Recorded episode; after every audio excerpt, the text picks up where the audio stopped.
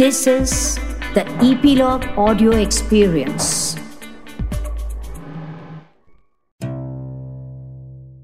नमस्कार मी रीमा सदाशिव अमरापूरकर आणि epilogue media तुमच्यासाठी घेऊन आलो आहोत अरेबियन नाईट्स किंवा एक हजार एक रात्री ची ऑडिओ बुक मध्य पूर्वेतल्या या लोककथांमध्ये गुंफण आहे मानवी नात्यांची आणि अद्भुत चमत्कारी घटनांची. चला तर मग निघूयात या अद्भुत सफरीवर. शाहजादी आपल्या बहिणीला उत्तर न देता बादशहाला म्हणाली महाराज माझी बहीण विचारती आहे तो तिचा हट्ट पुरवण्यास आपली आज्ञा आहे काय? खुशाल पुरेव असे बादशहा बोलल्यावरून शाहजादीने बादशहाज लक्षून पुढील गोष्ट सांगायला सुरुवात केली. महाराज एक मोठा सावकार होता. त्याच्याकडे भरपूर शेत पुष्कळ माल आणि खूप पैसा अशी मनस्वी दौलत होती. त्याच्याकडे पुष्कळ कारकून चाकर आणि गुलाम होते. पुष्कळ ठिकाणी त्याची आडते होती. म्हणून त्याला कधीकधी आडतवाल्यांना भेटून स्वतः त्यांच्याशी बोलण्याकरता बाहेर फिरावं लागे. एकदा अशाच प्रकारचा प्रसंग आला म्हणून तो घोड्यावर बसून दूर जायला निघाला. वाटेनं ओसाड रानातून जायचं होतं. तिथे अन्न मिळण्याची सोय नव्हती. म्हणून त्याने एका पिशवीत काही दशम्या आणि खजूर घालून ती पिशवी स्वतःबरोबर घेतली होती. त्याला जायचं होतं त्या स्थळी सुखरूप पोचून. तिथे जे काही काम होतं ते आटोपून घोड्यावर बसून घरी परत येण्याकरता तो निघाला. निघाल्यापासून चौथ्या दिवशी वाटेनं चालला असताना दुपारचं ऊन फार झालं आणि जमीन फार तापून झळा मारत होती. त्यामुळे बेजार होऊन पलीकडे झाडं दिसत होती तिथे जरा विश्रांती घेण्यासाठी तो वाटेआड झाला. तिथे एक चांगली वडाची सावली होती. त्या झाडाखाली चांगला स्वच्छ पाण्याचा झरा होता. तो तिथे उतरला आणि झाडाच्या एका फांदीला घोडा बांधून पिशवीतून काही दशम्या खजूर बाहेर काढून ते खात झऱ्याजवळ बसला. खाता खाता तो खजुराच्या बिया आपल्या दोन्ही बाजूंना फेकत असे. खाणं संपल्यावर जातीचा तो खरा मुसलमान होता. म्हणून हात पाय आणि तोंड चांगलं धुवून गुडघे टेकून नमाज पढत बसला. त्याचा नमाज संपत आला इतक्यात एक राक्षस त्याच्या दृष्टीस पडला. त्या राक्षसाने वृद्ध मनुष्याचं रूप धारण केलं होतं. आणि तो अंगानं चांगला धष्टपुष्ट होता. त्याच्या हातात एक तलवार होती. तो राक्षस या सावकाराजवळ येऊन तलवार उपसून त्याला म्हणाला उठ. तू जसे माझ्या मुलास मारले तसे मला तुला मारू दे. असे म्हणून त्यानं एक मोठी किंकाळी मारली. तो बिचारा सावकार त्याचे विक्राळ रूप पाहून त्याचे धटावणीचे शब्द ऐकून घाबरला आणि भीतीनं कापत त्याला म्हणाला महाराज आपण माझा प्राण घेता असा मी आपला अपराध तरी कोणता केलाय? राक्षस बोलला तू जसा माझा मुलगा मारलास तसा मी तुला मारणार. सावकार म्हणाला महाराज मी आपला मुलगा मारीन कसा? मी त्याला ओळखत देखील नाही. तो काळा की गोरा हेही मी पाहिलेलं नाही. आणि ही गोष्ट होईल तरी कशी? राक्षस म्हणाला काय रे? तू इथे आल्यावर पिशवीतला खजूर काढून झऱ्याजवळ बसून खात नव्हतास? खात असताना त्याच्या दोन्ही अंगास बिया फेकल्या नाहीस? सावकार म्हणाला होय महाराज आपण म्हणता ते सर्व मी केलं. राक्षस म्हणतो तर मग तूच माझा मुलगा मारलास. कसा मारलास ते ऐक. खजुराच्या बिया इकडे तिकडे झुगारत होतास तेव्हा तो इकडून जात होता. त्याच्या डोळ्यात एक बी जाऊन तो मेला. म्हणून मी तुला मारणार. सावकार म्हणतो महाराज क्षमा करा. राक्षस उत्तर देतो छे क्षमा बिमा काही व्हायची नाही. अरे ज्याने दुसऱ्याचा जीव घेतला त्याचा जीव घेणं योग्य नाही का? सावकार म्हणतो पण मी आपला मुलगा अजिबात मारला नाही. आणि कदाचित मारला असला तरी ती गोष्ट मी समजून उमजून केली नाही. तेव्हा तिचा माझ्याकडे काही अपराध येत नाही. याकरता आपण मला माफी करावी. मारू नये. राक्षस आपला आग्रह न सोडता म्हणतो नाही नाही तसे होणार नाही. मी तुला मारणार. तू माझा मुलगा कसा मारलास? असे बोलून त्याने सावकाराचा दंड धरून त्याला हिसडा दिला. सावकार जमिनीवर पालथा पडला. मग राक्षसाने त्याचं डोकं छाटण्याकरता तलवार उगारली. सावकार डोळ्यात पाणी आणून माझा अपराध नाही असं वारंवार म्हणत होता आणि मुलांची आठवण काढून शोक करत होता. त्या राक्षसास कशामुळे तरी कीव यावी? म्हणून त्याची पुष्कळ विनवणी करत होता. त्या राक्षसानं तलवार तशीच उगारलेली ठेवून त्या सावकाराचं सर्व दुःख ऐकलं पण त्याला पाझर फुटला नाही. तो त्या सावकाराला म्हणाला तू अशी कितीही पिरपिर केलीस तरी काही उपयोग नाही. तू रडून रडून डोळे जरी सुजवलेस आणि रक्ताची आसवे गाळलीस तरी तू माझ्या मुलाला मारलेस तसे मी तुला मारल्या वाचून राहणार नाही. सावकार म्हणाला तुम्ही इतका आग्रह का धरता? मग अनपराध्याचा प्राण घेणारच का? राक्षस म्हणाला हो मी घेणार. शाहजादी असे बोलत होती इतक्यात उजाडले. असे पाहून आणि बादशाह मोठ्या पहाटेच उठून नमाज पढून दरबाराला जातो हे तिला माहीत होते. म्हणून ती गप्प उभी राहिली. दिनारजादी मोठे आश्चर्य करून म्हणाली वाह वा गोष्ट मौजेची आहे. शाहजादीनं उत्तर दिलं. पुढे जो भाग राहिलाय तो याही पेक्षा चमत्कारिक आहे. आणि बादशहानी आजच्या दिवस मला वाचू देऊन उद्या सकाळी गोष्ट पुढे चालवण्यास आज्ञा दिली तर मी म्हणते ते खरं कसं ते तुला समजेल. इकडे बादशहाला ती गोष्ट फार आवडली. मग तो स्वतःशी म्हणाला आज हिला वाचू द्यावी. गोष्ट संपली म्हणजे हिला पाहिजे त्या दिवशी मारता येईल. आजच काय घाईये. असा निश्चय करून तो नमाज पढायला उठून गेला. इकडे वजिराला मोठा धाक पडला होता. रात्री त्याला झोप कुठली? तो सारी रात्र रडत आणि दुःख करीत बसला होता. आणि आपल्याला आपल्या हाताने मुलीचा वध करावा लागेल हे त्याच्या वरचेवर मनात येत त्याला त्याचे फार दुःख होई याचमुळे बादशहाच्या पुढे जायला त्याला भीती वाटत होती. पण बादशहा दरबारात आल्यावर तो शाहजादीला मारण्याचा हुकूम करत नाही असे पाहून त्याला मोठे आश्चर्य वाटले. मोठा आनंद झाला. बादशहा चालीप्रमाणे सर्व दिवस कामकारभारात घालवून रात्री शहाजादीच्या महालात गेला.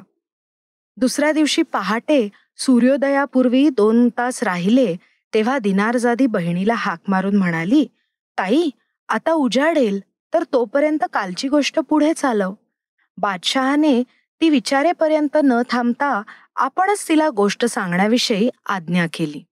ती गोष्ट पुढे ऐकण्याची त्यालाच फार उत्कंठा लागली. तेव्हा शहाजादीने गोष्ट पुढे चालवली. महाराज सावकारानं जेव्हा पाहिलं की राक्षस आपल्याला मारणारच सोडणार नाही. तेव्हा तो त्याला म्हणाला महाराज क्षणभर दम धरून माझे दोन शब्द ऐकून घ्या. तुम्ही मला मारणार तर आहातच पण मला थोडी फुरसत द्या. मी घरी जाऊन बायका आणि मुलं यांना भेटून येतो आणि आपल्या दौलतीचे वाटे करून त्यांना देतो. म्हणजे ते माझ्या मागे भांडणार नाहीत. एवढं झालं म्हणजे मी इथेच किंवा आपण सांगाल त्या दुसऱ्या ठिकाणी दाखल होईन. मग आपणास पाहिजे तसे माझे करावे. एवढे मागणे मात्र आपण कृपा करून मला द्यावे. राक्षस म्हणाला पण तू सांगतोस त्याप्रमाणे तुला फुरसत दिली तर तू परत येशील कशावरून? मला शंका वाटते. सावकार म्हणाला माझी शपथ आपण खरी मानत असल्यास मी शपथ वाहून सांगतो की मी ठरल्याप्रमाणे आपणास भेटेन. माझे वचन कधीही टळणार नाही. राक्षस विचारतो बर तुला किती वेळ पाहिजे? महाराज मला एक पूर्ण वर्ष पाहिजे. त्याशिवाय माझ्या सर्व कामाची योग्य व्यवस्था होणार नाही. वर्षाने मी मरणास तयार होईन व मरणाबद्दल मला काही एक वाटणार नाही. आजपासून बारा महिन्यांनी मी आपणाला याच झाडाखाली किंवा सांगाल तिथे भेटेन. मग आपणास वाटेल ते करावे. राक्षस म्हणाला याबद्दल तू अल्लाची शपथ घेतोस? सावकार म्हणाला होय घेतो. तुम्हाला मी परत एकदा सांगतो. आपण माझ्या शपथेवर खुशाल पूर्ण विश्वास ठेवा. मनात काडी इतका देखील संशय धरू नका. हे बोलणं ऐकल्यावर सावकाराला झऱ्याजवळ सोडून राक्षस दिसेनासा झाला. नंतर भीती गेल्यावर सावकार घोड्यावर बसून परत निघाला. मृत्यूच्या दाढेतून सुटल्याचा एक अंशी त्याला मोठा आनंद झाला. पण आपण शपथ घेतली आहे हे मनात येऊन त्याला दुःखही झालं. तो घरी पोचल्यावर त्याला पाहून बायको आणि मुलांना आनंद झाला. पण त्यांच्या आनंदाकडे लक्ष न देता तो एकदम रडू लागला. त्यांना असं वाटलं की याच्यावर काहीतरी मोठं संकट आलंय.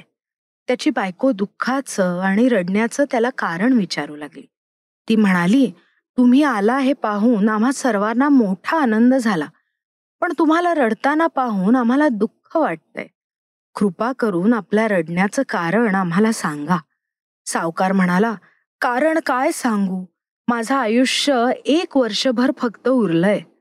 मग त्याने राक्षसाची गाठ पडल्याची घटना त्यांना सांगितली आणि वर्षाच्या शेवटी वध करून घेण्यासाठी त्याच्याकडे जायची शपथ घेतली आहे हेही त्यांना सांगितलं.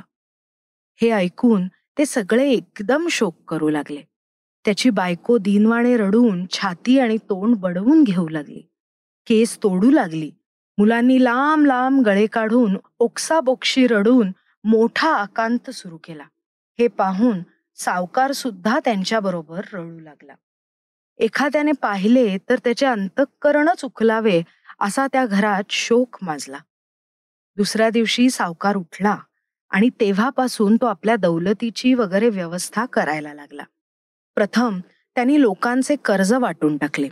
आपल्या इष्टमित्रांना जे जे योग्य वाटले ते दिले. पुष्कळ पैसा गरिबांना खैरात केला. त्याच्या पदरी पुष्कळ दासदासी होत्या. त्या सर्वांना त्यांनी सोडचिठ्ठ्या देऊन टाकल्या. शेत वगैरेच्या वाटण्या करून सर्व मुलांना दिल्या.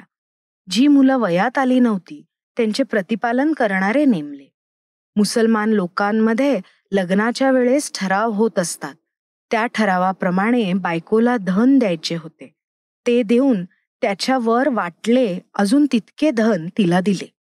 या सर्व कामाला एक वर्ष लागलं. राक्षसाकडे जायचा दिवस जवळ येऊन ठेपला. मग त्यानं आपल्यासाठी एक खेंडा पिशवीत घेतला. तो बायकोचा व मुलांचा शेवटचा निरोप घेऊ लागला. त्यावेळेस जे त्या सर्वांना दुःख झाले त्याचे शब्दात वर्णन करता येत नाही.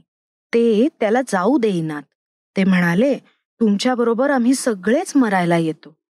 पण शेवटी आपण यांना सोडले पाहिजे उपाय नाही असे पाहून तो त्यांना म्हणाला अगं प्राणसखे अरे मुलांनो तुम्हाला जे मी सोडतो तो मी स्वखुशीने सोडत नाही रे. देवाच्या आज्ञेवरून मी सोडतो. तर तुम्ही माझा कित्ता घ्या आणि जो प्रसंग आला आहे त्याला निमूट सादर व्हा. जन्मलेल्या जीवाला मरण कधीही टळत नाही हे मनात आणा. असं बोलून घोडा पिटाळून त्यांचं रडणं ऐकू न येईल इतका तो दूर गेला. मग मजल दरमजल करत तो नेमलेल्या दिवशी वचनाप्रमाणे त्या वडाच्या झाडाखाली येऊन पोचला आणि घोड्यावरून खाली उतरून त्या झऱ्याजवळ राक्षसाची वाट पाहत बसला. तो तिथे बसला असताना त्याला मनात पराकोटीचे भय आणि दुःख वाटू लागले. तेवढ्यात बरोबर एक कुत्री घेऊन एक म्हातारा मनुष्य त्याच्याकडे येत आहे असं त्याला दिसलं.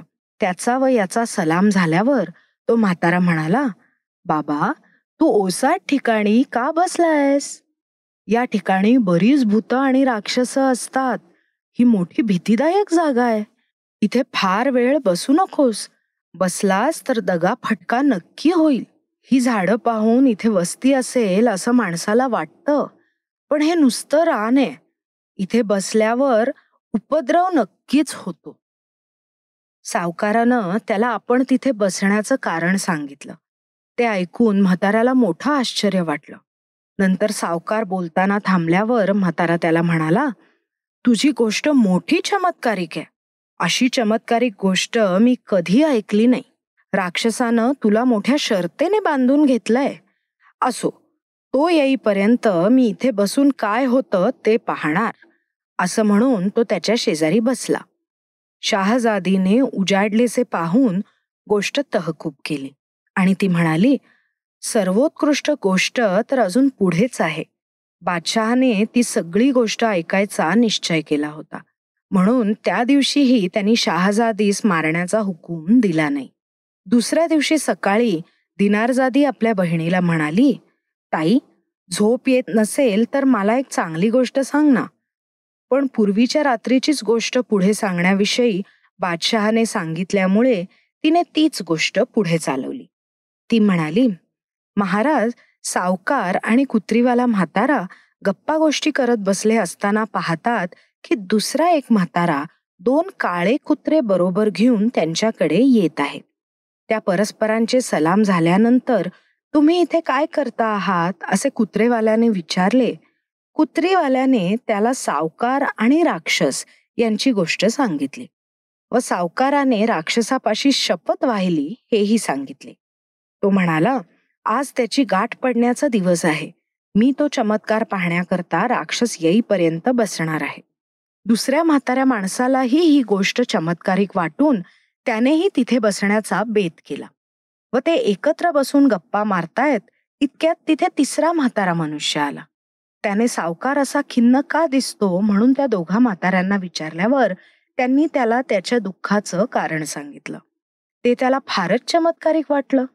मग पुढे काय होतं हे पाहण्याची इच्छा त्यालाही होऊन तोही त्यांच्या शेजारी बसला. काही वेळ गेल्यावर पाहतात तर वायधुळीने धुळीचा जसा लोट उभा राहतो तसा धुराचा एक लोट मैदानात उभा राहून त्यांच्याकडे येऊ लागला. इतक्या धूर नाहीसा होऊन एक राक्षस त्यांच्या दृष्टीस पडला.